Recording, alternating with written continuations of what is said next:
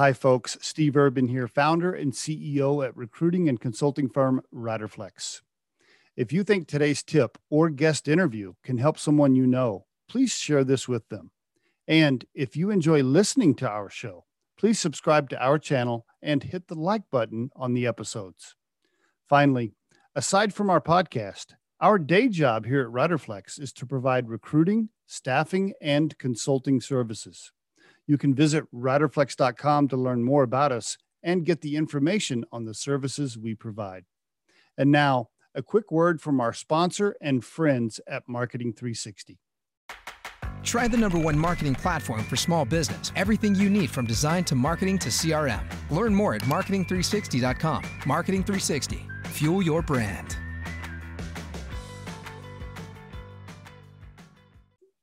Larry Hartman on the Rider Flex podcast. Hi, Larry. How are you?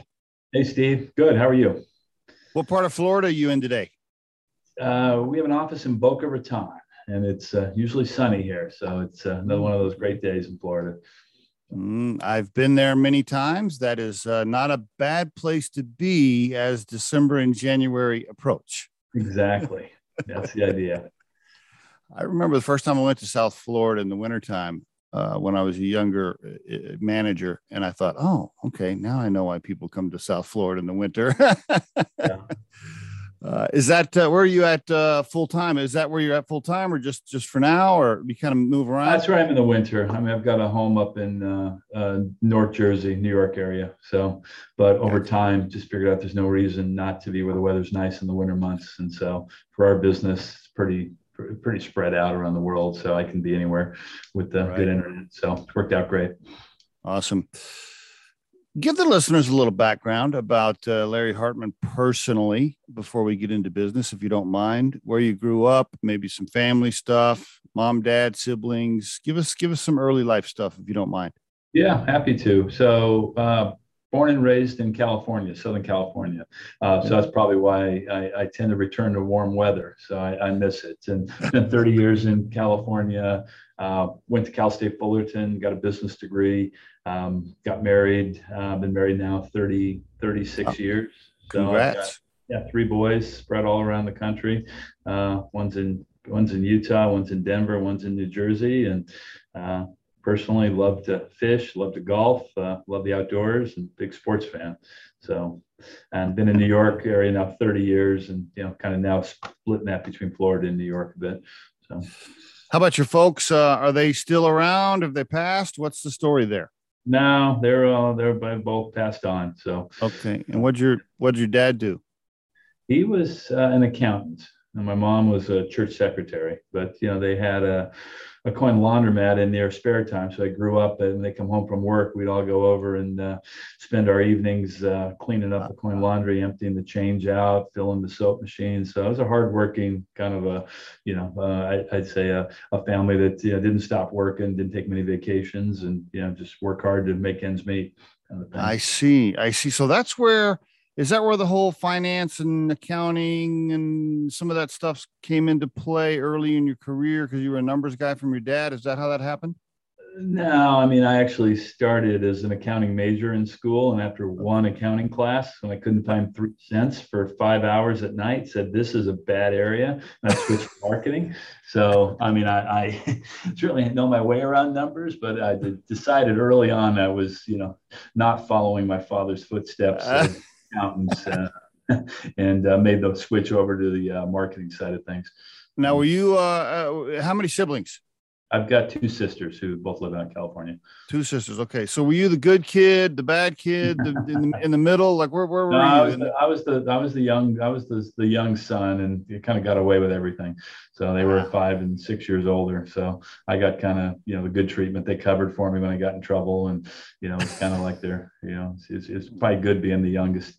Wow. I mentioned I saw something in your profile, faith based. I saw some faith stuff. So and then you just mentioned your mom's involvement in the church, and so I'm yeah. gonna get I'm gonna guess a a fairly uh, conservative household there. Probably not not not a lot of drinking, smoking, and partying going on at your place. I don't think. I'm just guessing. Yeah, no, I was raised in a Baptist family and very yeah, very conservative. Yeah, in terms okay. of of kind okay. of upbringing. And and you know, certainly I think for me, you know, faith's a big part of who I am and carried that forward. And it's uh, part of hopefully what what drives uh, you know happiness and success for me. Uh, even in college, you didn't cut loose. Any you, you didn't. Oh like, yeah, well, for college years, you get like a, a redo for those years.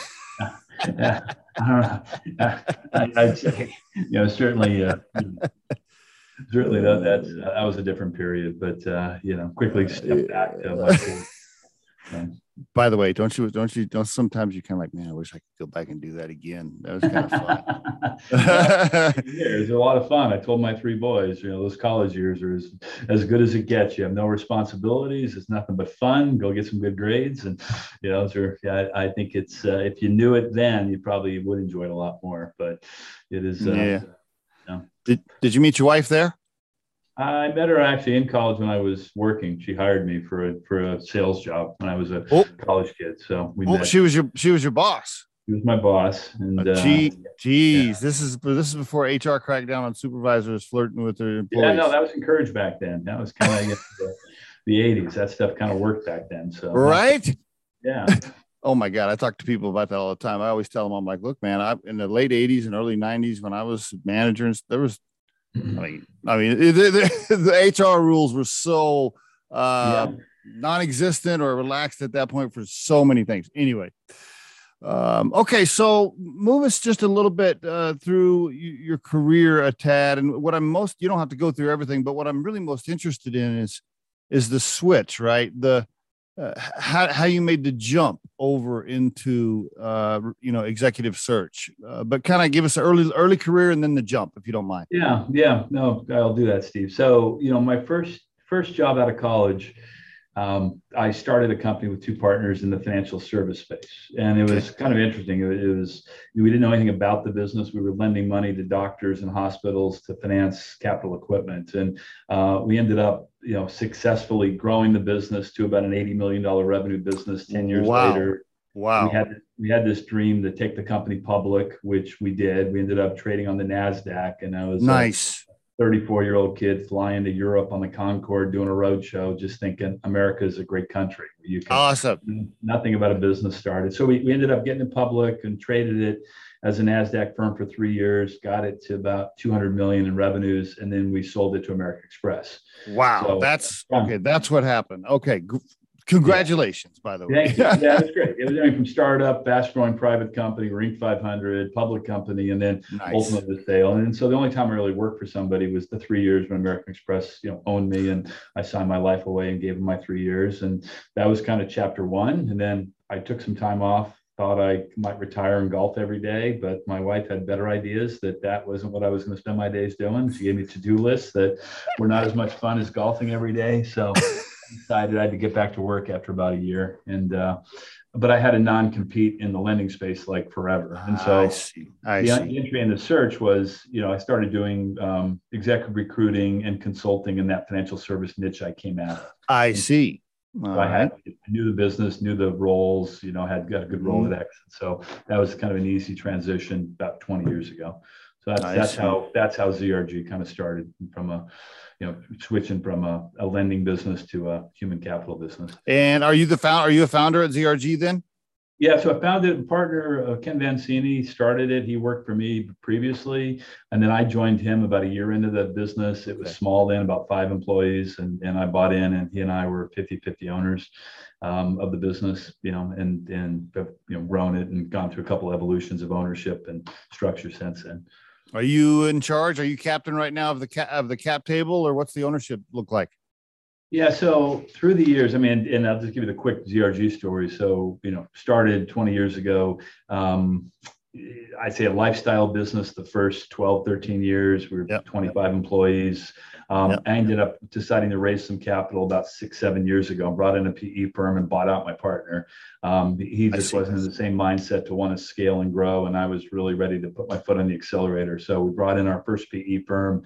Uh, we grew from like 9 million to 38 million the next four years. Nice. Took them out. Yeah, we brought in a second PE firm, RFE Investments, and a pension fund. Actually, the state of Missouri's pension fund invested. And that was mm. three years ago. And, and, and they invested, we were about 38 million in revenues. And this year will be about 140 million. So about 350 employees around the world. So we, we've been able to really take advantage of accessing capital and scaling the business. And you know, we've been a it's been a been a whole lot of fun. The last six seven years have been just a different trajectory. We're back growing things. Congratulations, my friend. So only had to deal with two PE firms through all of that. That's it. Yeah. Wow. Yeah. Very I mean, very nice. Yeah. So okay. Can you share? Can you share the the current PE firm that invested? Can you share that, or is that yeah, RFE RFE Investments out of New Canaan, Connecticut, State of Missouri's pension fund invested. Uh, were the two primary investors. Okay. Um, that you know got involved in the company about three years ago. So. Gotcha. Okay, very good. I mean, so it sounds to me like you had this nice lifestyle business going on with your partner, which this is what happens to so many boutique recruiting firms, right? Yeah. The, the, uh, you know, a single person or a couple or a couple of people, they get it going. Yeah, they're you know they're making one hundred seventy five thousand dollars a year. Maybe they're making two hundred grand a year. They're like, yeah, I'm good, you know, and they just kind of cruise along, and they don't they don't want to mess with it. Um, but then there are guys that uh, grew a company before and sold it and have that bug inside them, like you did from your earlier history, and you're like, ah, it could be more exciting than that yeah, you know, I, I, had the lifestyle business for a decade, right? I mean, so I saw every one of my kids' games. It's great business. I had three great. boys playing sports and it didn't miss great. a game and was able to be there while they grew up. But then, you know, off they went. And, you know, I had this itch that, you know, it's great growing things, you know, and yeah. but it, it is it involves taking some risk, you know, involves giving up mm-hmm. control and involves, you know, some things that you got to be comfortable doing. And so, you know, for me, I was in a spot where rolling the dice was, you know, wasn't a difficult decision. It was a lot of fun. You know, I see this all the time, Larry, where I talk to people that own firms in Colorado because we're I'm based in Colorado. We have recruiters all over, but yeah. um, we're based here. And I, I'm always talking to other boutique owners, and I and I, you know, over coffee or whatever, happy hour. I'm always saying, hey, look, let's let's let's do something together. Let's let's partner. Let's let's if we put five or six of these boutique firms together, we have a $50 million firm in Colorado, yeah. like pretty fast. And yeah. I'm, I'm amazed at, at how often people just don't, they just don't want to, I, I think they're, they want to do their own thing. They think their process is the best way. They're already making 200,000 a year. They got their egos in check because they want to be captain. So they just don't want to talk about it. I, I'm amazed at that. I, I'm so congratulations uh, on getting it to where you have. I think it's very difficult. I think it's very difficult to get a boutique lifestyle firm to the volume you have it at right now. Congrats. No, it is. It is no, and, and we've been through the cycle. I mean, I've bought five search firms in the last three years. So, you know, nice. we've been out in the market, you know, that, you know, part of our growth has been organically hiring. The other part has been finding niche search businesses that kind of fit mm. what we're doing. So we bought some interesting mm. businesses. We bought one in the sports recruiting space that does really nice fun stuff around head coaches and you know they're, they're doing roles like the head you know the commissioner of the, right. of the Pac-12. We did the Atlanta Falcons head coaching search. We did you know we moved Texas head coach Steve Sarkisian to Alabama and the you know in, from Alabama to Texas. So it's like fun stuff. And we got an entertainment business that you know we work with like a Viacom. We placed the two co-presidents of CBS, and so you know we got all these you know, interesting niches, and and some of those niche businesses fit well within what we do. So we've been able to find businesses that you know that kind of could benefit from being part of a bigger platform. What makes uh, ZRG special compared to other, you know, big executive search firms? What makes you different and special? Yeah, so I think you know in our space we're at the senior level executive recruiting space doing CEO board and kind of high end retained search work, and you know our competition is these big five Korn Ferry, Heidrick, Spencer players, we're mm-hmm. unique in that we're mid-size and we're global. So we've got offices around Europe, Asia, um, you know, South America, and so we can be an alternative to the Korn Ferries and Heidricks and scale a relationship globally. And then we've invested in some cool technology. So we, we have our own kind of tech platform that ah. enables hiring decisions, much like in lending used to enable credit decisions. And so we've got a mm-hmm. bunch of information we gather in the search process that drives making a hiring decision. So we've invested pretty significantly in a tech platform that goes on top of the search work we do, which is, is a bit of a unique value proposition that clients like. Nice. Oh, was that okay? So that was a big part of the valuation number when the PE firm invested. Yeah, was this, I mean, was it's technology? tricky, right? We're a human capital business relying on people. When mm. PE looks at firms in our space, they want to know is it more than just you know right? What's the what's the firm value and right uh, you know the assets that go in and out of the elevator every day that could leave. And so you you know yeah, it's a challenge for businesses like ours to show that you've got you know um, some institutional equity in terms of what you're building. That's why I'm so impressed with the cash that you've raised. We've been called a couple of times, and we're we're just a small boutique firm. We'll, we'll do probably a million five this year. But yeah. we got a couple. We got a couple of phone calls, and um, you know, their their first question is, "What's the tech play? What's the database play? What's yeah you know, I'm like, well, I'm not really a software company, but yeah. now people look for different. If you're going to go raise money, there's got to be differentiation and a ability yes. to scale, which is hard, right? You know, it's it's as you try to grow and scale year over year, it, it's it's not easy, and you know, no. so I think for me, having capital just allowed me to invest in what I needed to do to build out a team to ensure every year we're hiring 15, 20 new builders, we're acquiring things. And, and so it's, you know, it's, other than that, it, when you're light on capital and you're a founder doing work yourself and growing a business, it's a lot of hats to wear. You got that right. You, you got that right. I feel it every day. yeah. Uh, let me, um, so how many employees did you say? 300? 350.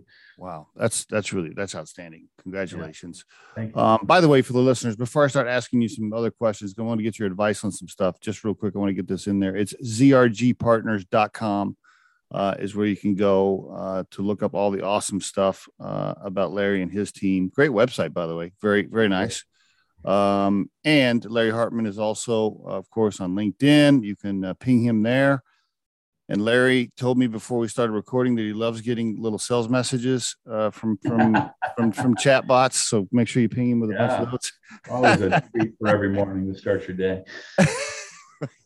so, so, funny. I do the same thing. I wake up right away. I'm like, okay, let me delete these 20 sales messages. Yeah. Um, let me ask you. I want to get into some uh, candidate stuff here. How important are soft skills right now compared to specific experiences or uh, you know uh, skill sets um, would you would you would you rate soft skills higher if you had to force rank uh, experiences on a resume versus people skills?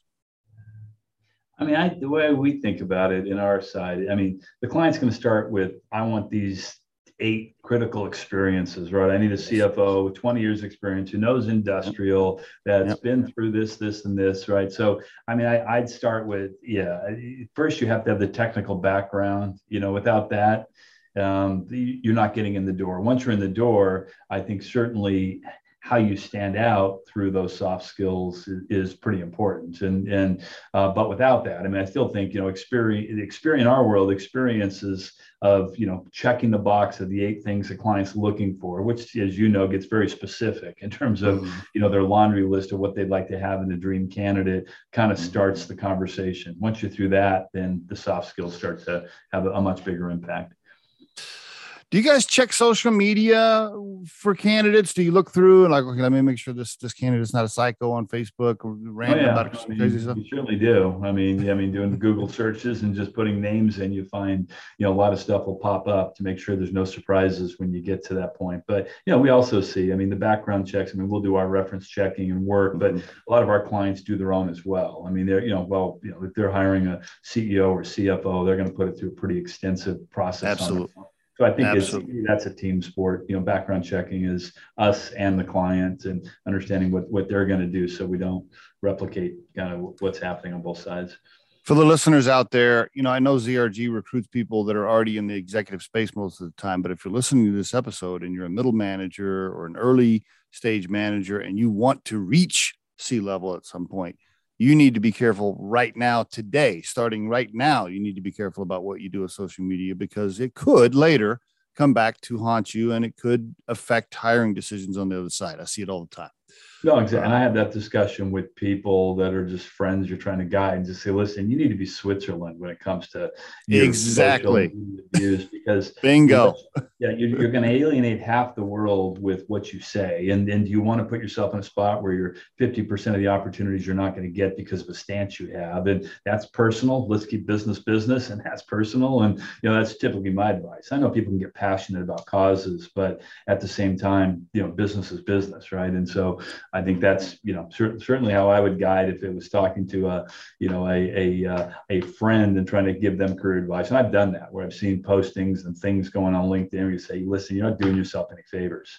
You know, you're just you know. You don't need to do that. You know, you said it so well, Larry, and I have said the same thing. I tell people all the time. I said, "Look, look. Here's the deal. I don't care what the topic is, whatever the hot topic is going on in the country, most of the time it's 50 50 or close to it, right? Maybe it's 60 40 sometimes or whatever. But to your point, whatever the topic is, you're going to piss off half of your audience if you start saying dumb shit on online. And so I, yeah, I could not agree more. And I've said the exact same thing. Switzerland, I like that, by the way. I'm, yeah. I'm going to use that from now on. yeah, nice neutral country, never gets in a war, doesn't have any enemies. You know, there's something good about that. you know, I've had I've had people, I've had guests on the podcast challenge me on that. They're like, well, you know, you have a podcast and you're a CEO of a small business. It's your responsibility. I love it. I love that word, by the way. It's your responsibility to speak up and blah blah blah. And I and I, I say, look, hey we're, i'm a million we're a million five firm i need i need all the customers i can get i'm not i'm not trying to make anybody mad on either side yeah. that's what i always yeah. tell yeah. um so, so yeah so ceos speaking out for companies and taking sides on social media on on issues that that's i just i think that's crazy i i, I just i don't advise it no, and I think yeah, you see it. I mean, with Twitter and Jack Dorsey. I mean, you know, I mean, and, and, in that world, certainly they take strong views on things. But I think in general, when we're doing searches, they want to find you know backgrounds that aren't going to offend half their employee base. If you're exactly company, right, half your employees are Democrat and Republican. Half, you know, you got that's right vaccinated. You've got so many issues that you know you you you can't always be an effective leader when imposing your personal views on things that don't relate to the business. So oh, couldn't agree more. Couldn't agree more. You know, uh, that that is great. That is great input. Great advice, Larry. Thank you for sharing that. How how important is LinkedIn to to you and your team? Uh, do you do you rate it as important as the resume? What what are your thoughts there? Yeah, it's important to find people. I mean, I think you know, in the sense of being found, you know, it's great. You find, you know, you you find what a client's looking for to come up with a target list through LinkedIn, right? And so I think, you know, certainly if I was giving advice to middle management, you know, people early in their careers, it's, you know, your LinkedIn profile is probably way more important than the resume because if you want to be found for opportunities, that's how recruiters are going to find you. And they're going to find exactly. you through keywords, right? You're going to have you need to have the keywords that they're plugging in to locate you to be able to get in the game. So I think without it, you're you're not in the game. I mean, you're you're you're on the outside, and and it would just look strange. I mean, you know, today, how often do you find someone where you can't find them on LinkedIn? When you can't find them, it's it's like a red flag. Like, yeah. what? Why is this person off the grid? The grid. I mean, become that mainstream, right? So. I told I tell people the same thing. I say, look, by the way, when I'm talking to a client, if if if I'm getting ready to present a candidate to a client, by the time I say, "Hey, Mrs. Client, listen, I want to introduce you to Johnny Brown. I'm going to send you the information on Johnny Brown." Before I'm finishing the sentence, they're typing the name into LinkedIn and pulling the profile up, right? Yeah, yeah. I mean, it's very and then and then what happens? My advice for the listeners on this episode is: then what happens is if your LinkedIn is bad, I think you take the risk of the of the hiring manager getting an early negative impression of you uh, that is that is unnecessary. So don't don't yeah. let that happen because even if your resume is great, they've already they've already made some quick judgments in their head head about you because they glanced at your LinkedIn profile, which is why I think it's so important. It is. Um, okay, let me ask you this: uh, most difficult position in the country to recruit for right now? I think I, th- I mean I have my answer, but I just want to see if yours is the same or similar. Yeah, I mean, we do a lot of life science work. So I just say we get some really hard searches where they want a chief medical officer that knows a very specific drug therapy that's got to move to a very specific location. And there's 12 people in the world that have done that job right? Like that's hard, you know. So I'd say, you know, on the technical side of high-end recruiting, you know, and life science is a big sector for us. We get some pretty difficult roles on that side. Mm-hmm. Um, you know, functionally, I think what you're asking, you know, maybe I mean, it's not hard to it's not hard to recruit CEOs. I mean, CFOs right now do a lot of CFO work are in demand. They're you know it's tougher to get them to move in in, in the market we're in now. But mm-hmm. I, I'd say it's you know more the technical difficult roles. I mean, we get once in a while we'll get VP Director of Engineering searches on the mm-hmm. software side, those are challenging. Um, yes, yes, yes. So. You know, um, Hey, I know there's a lot of uh, software engineers and data scientists probably listening to this episode as we move along. And uh, I know I know you guys are all awesome, but I'm just telling you, your your day of the day of reckoning is coming, where you will not be as valuable when when when when robots start writing code. uh, full stack developers may not be uh, as cocky as they are right now. yeah, yeah. Um, what what about this? Uh, what about this great resignation? Uh, uh, you know, term that I keep hearing and seeing in the news. Just what are your thoughts about the topic? Well, I don't know what you're seeing in your business, but we're seeing across the retained search side, it is the busiest year in 20 years I've ever seen. There's more work going on, there's more opportunity. And so, you know, I think a couple factors you've got executives changing jobs more often for us just creates more work. You know, the average tenure of a CEO now is, you know, down from what it used to be almost in half in the number of years. CFO so what is it three is it three three and a half or what is it? Yeah, four, four and a half years. Okay. I mean, okay. 10 years ago, I mean, it was eight, 10 years, right? And so, you know, every role, people are more apt to change more frequently, you know, and then you throw, you know, the the young millennials and Gen Gen Zs in there, and and two, you know, two years and change the job means nothing there, right? And in the days, you know, it, when I was growing up, that was a that was a, a, mark where you would not get the interview because you change jobs too frequently. Yes. Now it's it's happening yep. all the time. So I think for us, there's just a lot more churn going on. Uh, there's wage inflation going on right now for the you know the, the positions in demand. So you know there it's busy, and and so I think the Great Resignation. I I think it's churning and changing, and you know people just looked at themselves during the pandemic, said, Am I happy? Am I doing what I want? Am I being paid fairly? Like every one of those questions got asked. And, you know, people could, you know, resign or change jobs because of appreciation, compensation, burnout. And, you know, burnout became a, a factor, right? A lot of people mm-hmm. just decided to, to exit. And, and so you've got this aging out too, the baby boomer leadership side. There's some industries right. that leadership. So I think for the next, you know, hopefully the both of us next five years, you know, it should be the wind is at our backs in terms of recruiting being a critical part of companies achieving their goals. And it's not easy to find, you know, find what people want, you know, in terms of the talent sets. It's competitive. I agree. The wind is at our back right now. How long will that last with uh, technology and AI and uh, you know robots interviewing people, etc.? How long do we have, Larry, before artificial intelligence removes us from from all of this? What are you, what are your thoughts there? That's a good question, and, and I think you know people said the same thing about LinkedIn that LinkedIn would do away with the recruiting industry. Yet, you know, the recruiting industry is uh, you know 150 billion dollar global industry. If you look at all the whatever the number is, I mean, there's plenty of money being spent with recruiting firms globally at all levels. So it hasn't. It's just had the effect of making recruiters more effective. So, um, you know, I think those things will I think probably have the same effect. It's going to make it easier for recruiting firms to do a good job, right? I mean, but for some reason, it's not eliminating the need for an outside provider to, to do the work. I, I, do think at the lower levels, you know, the, the lower you go, probably there's more risk, you know, in terms of if you're looking at entry level, out of college roles. I mean, I think there's probably going to be more automation and matching there. But I think as you get into specialized skills where there's shortage and you need persuasion to get people to move, you know, we're, we're I think we're going to have a job for a while. Um, I agree. AI bots can't convince someone to talk to you, catch them at six o'clock at night at their desk, and open their mind that they should think about joining the Great Resign, which I think all of us do pretty effectively for our clients. Agreed.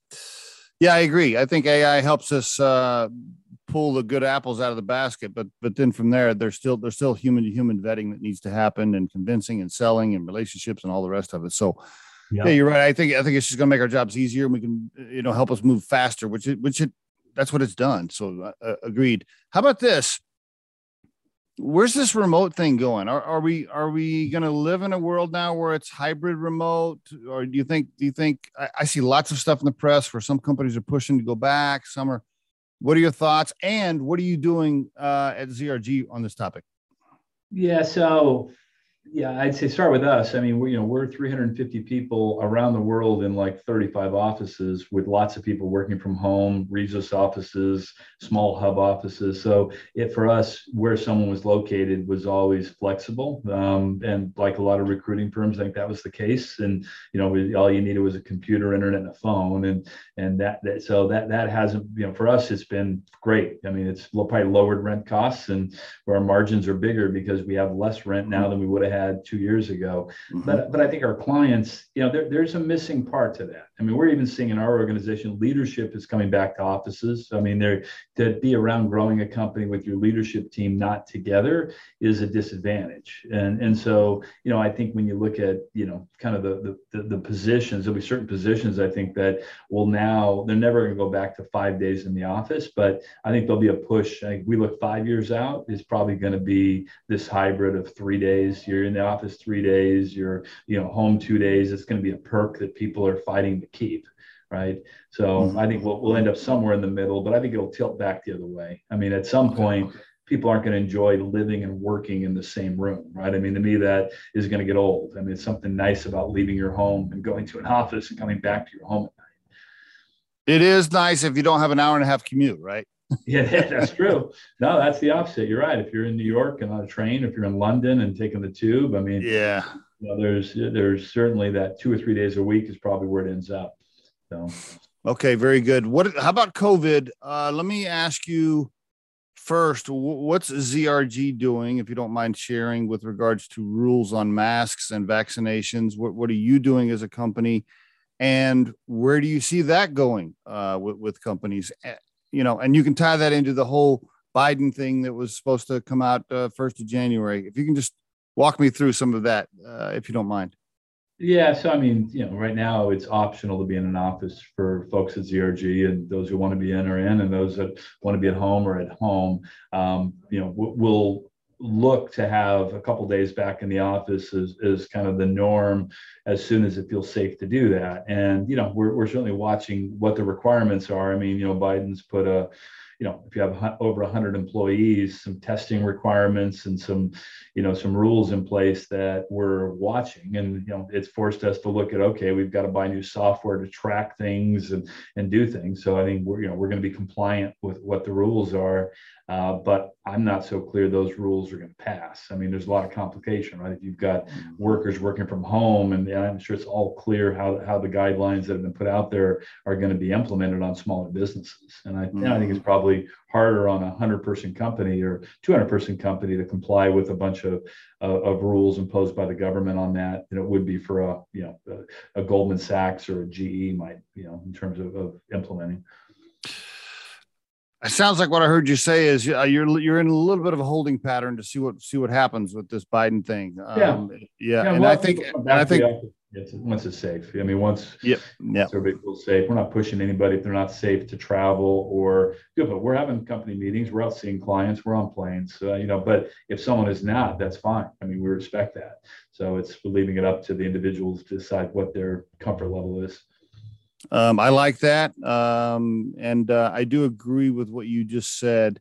I, you know, if I'm in Vegas and you're asking me to put my chips down on, on red or black, you know, whether or not this Biden thing will pa- pass, I, I, I don't, I don't see it. I don't see it happening. I think there's just way too much, comp- too many complications, too much pushback from states and different things. I, it, you know, for sure it'll get punted down the, down the, down the road. Uh, whether or not it actually passes, I, I yeah, we'll see.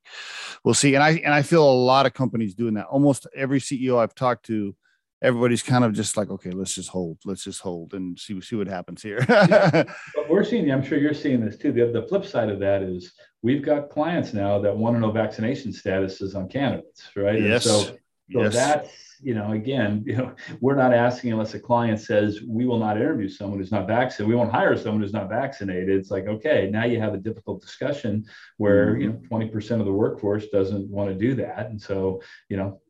You know, it's not us pushing, you know, one way or another, but we, you know, we're servants of our clients, right? I mean, what they want, we're looking to find for them, and so that's been interesting to see. There are some companies taking a different stance. You know, it's not mm. there's not one answer to this this issue. So Uh, well said. And we at Riderflex have been playing the Switzerland role when it comes to COVID. I, I've told the team and the recruiters, I said, hey, look, we, we as a company do not have a stance either way. What we do is we represent our clients. If this client wants us to ask that question, we will. And if this other client doesn't care about it, then we won't. That's, we're doing the same thing. yeah. But it's coming up. I mean, I'm surprised. I mean, how many companies are now you know they're not interviewing if someone's not vaccinated or hiring. And so you know that's you know it'll be interesting to see where this all shakes out. I think six months yeah. 12 months now we'll have a better view. In the meantime it's you know a lot of things changing on the fly you know for all of us. Yeah my my prediction is i mean there's you know people are especially at the lower uh, ranking jobs or the lower paying jobs there's so many uh, short staffed situations going on. And i mean every every store you go by they're short staffed uh, everybody needs more people. Um, I can promise you, or I, I, can guarantee you, the CEOs of some of these retailers that are short staffed now, the last thing they want to do is implement another rule that's going to make them even more short staffed. Yeah, exactly. Uh, yeah. uh, you know, so uh, my wife works for a retailer that I won't mention on the call, but uh, you know, she came home the other day. She's like, "We're short thirty people." She goes, "You know, it's Black Friday, and we we don't we, we're down thirty people." And you know, if they try to enforce some other stuff, we're gonna we're gonna be even more short staffed. Oh, yeah. so yeah. you're going to hotels, you're going to restaurants, and you know you got to be patient with mediocre and non-existent service. Oh man, yes. All, oh. You know, I think people are, are pretty understanding of it, but you know they, we got to get back to normal here. So agreed. Agreed. How about this? Uh, a few more questions. Diversity and inclusion is is a is a uh, sexy uh, topic and verbiage that a lot of companies uh, talk about and they put it on their websites and you know they they want to they want to be um, recognized as um, waving that flag. Sometimes i feel like it's not sincere uh, from companies because they just want to you know act like they're on the wagon with everybody. What what does it really mean to ZRG and and and what are you what have you guys done to make sure that you're uh, you know doing all the right things yeah. So, I mean, I'd say, again, if we take the client view of that and say, how do we address diversity, equity, inclusion in the work we do? And I'd say at the you know CEO board level, it is literally every search has diverse a diverse slate of candidates to pick from and they will not go through and make a CEO hire or a senior level hire without looking at a slate of candidates where they have um, options of diversity. And I think it's part okay. of, I think, you know, the, the positive push to say they're they're making sure that there's more opportunities for those that maybe wouldn't have had the opportunities 10 years ago. So, you know, I think it's created that the, the net effect of that is it's harder to do search work to find that, you know, chief medical officer who's got all the skills, who's also a diverse candidate, but a client say we need to see diversity diversity in the slate. So it actually makes search more valuable that we can dig hard to find that you know kind of needle in a haystack of a skill set that also is is diverse. Um, so I, I think that's certainly part of it. We measure diversity with the work we do. We reward researchers in our team for finding diverse candidates on the target list. And so you know it's a proactive effort to find diverse candidates for clients. Um, that's part of it you know we hired a we have a head of diversity equity inclusion a woman we brought on her name is Nzinga Shaw she was the former head of DE&I for the Atlanta Hawks basketball team, Starbucks head of DE&I, Marsh McLennan, and and and a lot of our clients want to talk about the problem. They want to talk about we've got issues. How do we address it um, beyond just you know give us diverse candidates and so that's been helpful as well she's quite a thought leader and it's helped some of the you know pretty big brands deal with how do they systemically address um, changing the nature of the workforce but it's a big topic. I mean, I think it's you know one that is, is making it harder for searches to to get done in a short period of time because they want to see more more candidate flow. Have you ever been faced with this? This is a little more granular question, but have you ever been faced with a situation, super tough search, very few people in you know in a certain state that have the, the skill set?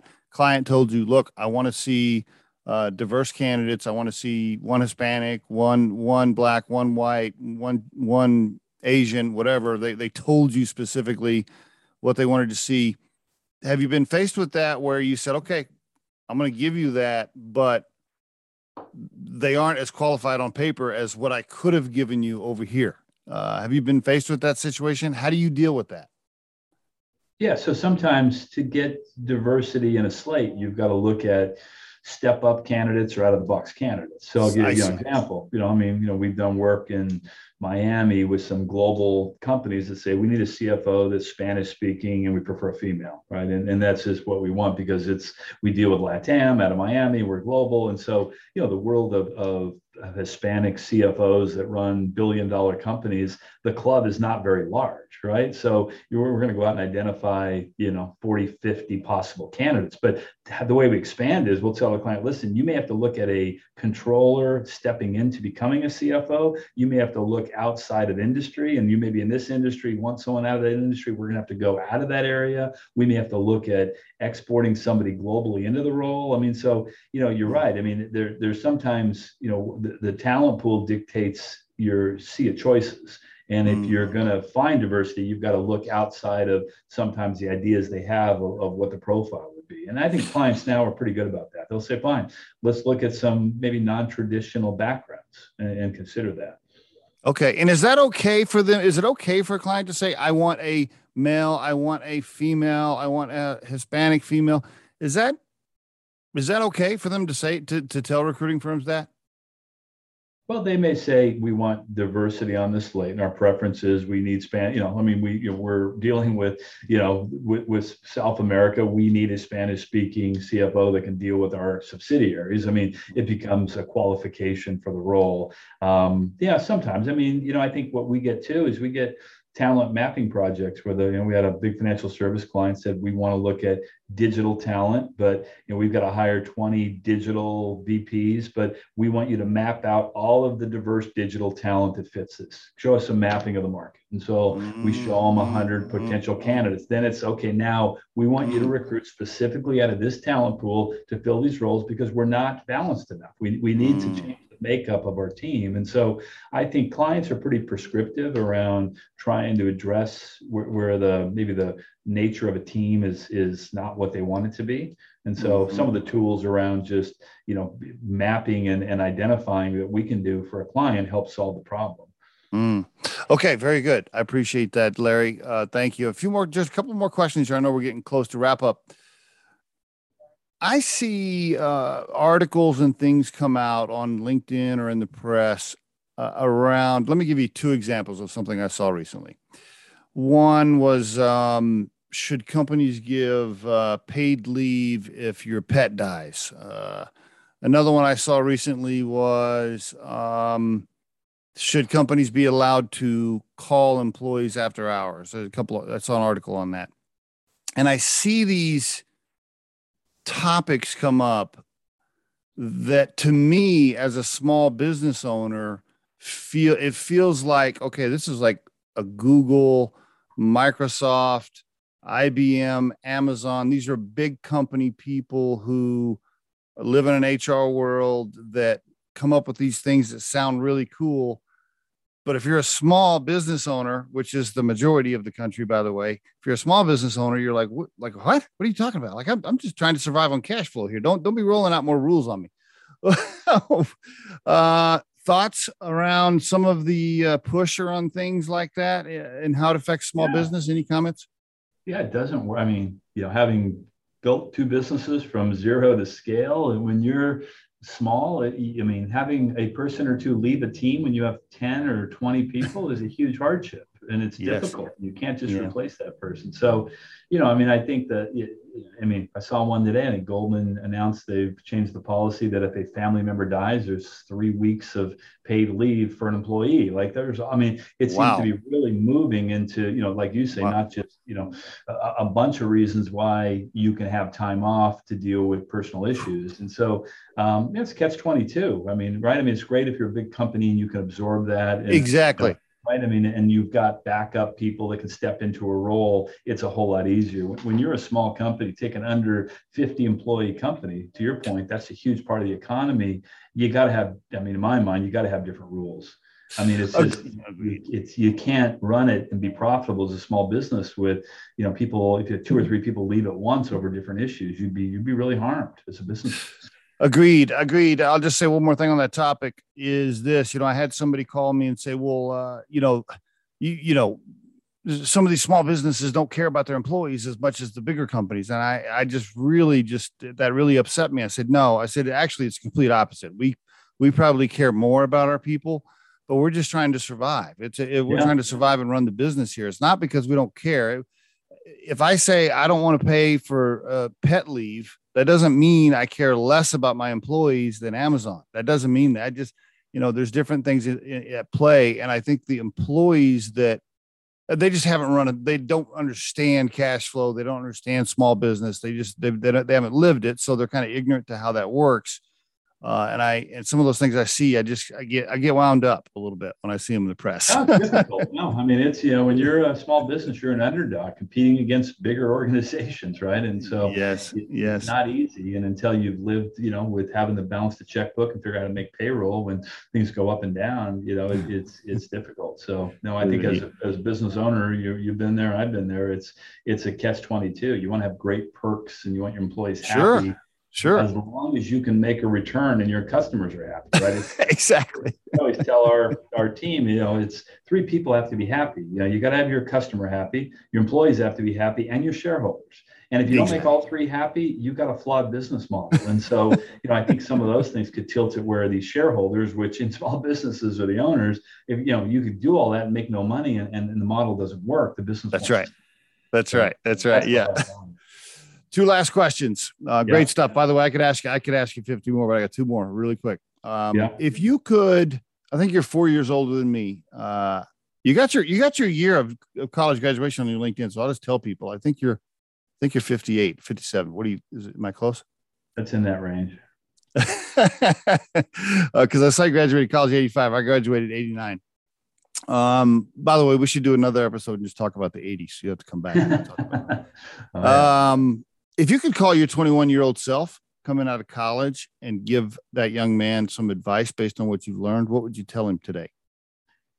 Well, I'd say you know nothing at that age, and you're just starting a learning journey. You know, you come out and you got a college degree, and you know, I think the world is ahead of you, and there's so much you learn through experience that you open yourself up to all methods of of expanding yourself. And and you know, it's easy to look back now where I am and just say, wow, if I knew what I knew now back then you know how fast how much quicker i could have grown my first company how much more value i could have created had i known but you don't. And so i think for for young people today to be able to attach to mentors to be able to connect to successful people to pick their brains um, you know i think is a blessing and I think there's a lot of, of, folks that, you know, certainly willing to give back to speed that up. And, and I've had through the years some mentors that have been good that way that were kind of role models that, you know, I could pick their brain about their journeys and it helped me kind of understand where I wanted to go. So I'd say just realize you know nothing, the journey's beginning and learn and read and watch videos and read books and talk to successful people, study mm-hmm. business models, you know, see what works and study failures, see what didn't work. And you'll, you'll become, I think, a lot more valuable in the business sense. Last question. If you could put your core purpose in life right now into a sentence at this age, at this stage in your career, what does that sound like? Uh, well, I, that's a that's a tough question. I mean, core purpose. I mean, I'd break it in different categories. I mean, business, it's growth and success and it's you know creating a place where employees thrive and where shareholders thrive and that's that's a whole lot of fun. The personal side is just keeping balance. You know to me it's balance of family faith work and personal enjoyment. And i think certainly you know I, would put maybe if it broke it down to one thing is live a balanced life where you're you know you're checking all the boxes and don't get so far tilted in one area that you destroy you know your, your family or you know because you pursue work too hard. But same time you got to pursue work hard enough to provide for your family. So i'd say just find that balance and you know it's hard but you know it's possible Excellent stuff. Larry Hartmann, thank you so much for being on the Riderflex podcast and sharing your story. Congratulations on everything you've built, my friend. Thanks, Steve. Appreciate it. And uh, congratulations to you as well. And it's great to spend time w- with you. And uh, we'll continue to fight the good fight for talent out there in the world. Let's uh, see if we can make a difference.